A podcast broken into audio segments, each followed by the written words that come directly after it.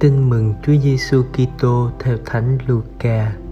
Khi ấy, Chúa Giêsu phán cùng các người biệt phái và luật sĩ dụ ngôn này rằng: Ai trong các ông có một trăm con chiên và nếu mất một con lại không để chín mươi chín con khác trong hoang địa mà đi tìm con chiên lạc cho đến khi tìm được sao và khi đã tìm thấy người đó vui mừng vác chiên lên vai, trở về nhà, kêu bạn hiểu và những người lân cận mà nói rằng, anh em hãy chia vui với tôi, vì tôi đã tìm thấy chiên lạc cũng vậy, tôi bảo các ông, trên trời sẽ vui mừng vì một người tội lỗi hối cải hơn là 99 người không chính không cần hối cải.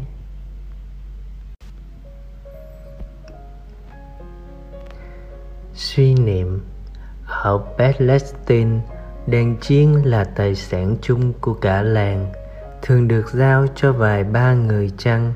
Nếu chiều tối, các người chăn dẫn đàn chiên về làng mà báo tin có chiên lạc, thì cả làng nóng lòng chờ mong. Vì thế khi người chân chiên trở về từ đèn xa với con chiên lạc trên vai cả làng reo vui mừng và cảm tạ chúa đức giêsu đã dùng hình ảnh tươi vui ấy để nói cho chúng ta biết niềm vui, chẳng những của thiên chúa mà của cả hội thánh.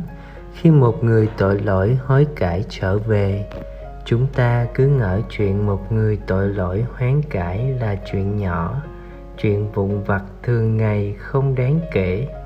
Dụ ngôn này giúp ta có nhận thức đúng hơn về tấm lòng của chúa. Mời bạn nhận ra những người đều có chỗ quan trọng trong trái tim chúa. Quan trọng đến độ chúa không đủ kiên nhẫn chờ một người lầm lạc, thông thả trở về. Nhưng đích thân ngài đi tìm để đưa người lầm lạc ấy về với lòng yêu thương của ngài. Sống lời chúa, lâu nay bạn có dửng dưng trước những Kitô hữu đang lạc Chúa không? Bạn hãy uống nắng trái tim của mình cho giống trái tim của Chúa bằng cách quan tâm hơn đến người Kitô hữu đang lạc xa Chúa và giúp người ấy trở về với Ngài. Cầu nguyện lạy Chúa Giêsu, lâu nay chúng con chưa quan tâm đến những anh em tín hữu đang lạc xa chúa vì vậy, chúng con không cảm nhận được niềm vui lớn lao của chúa khi tìm được một con chiên lạc. Xin cho trái tim con quảng đại như trái tim chúa. Amen.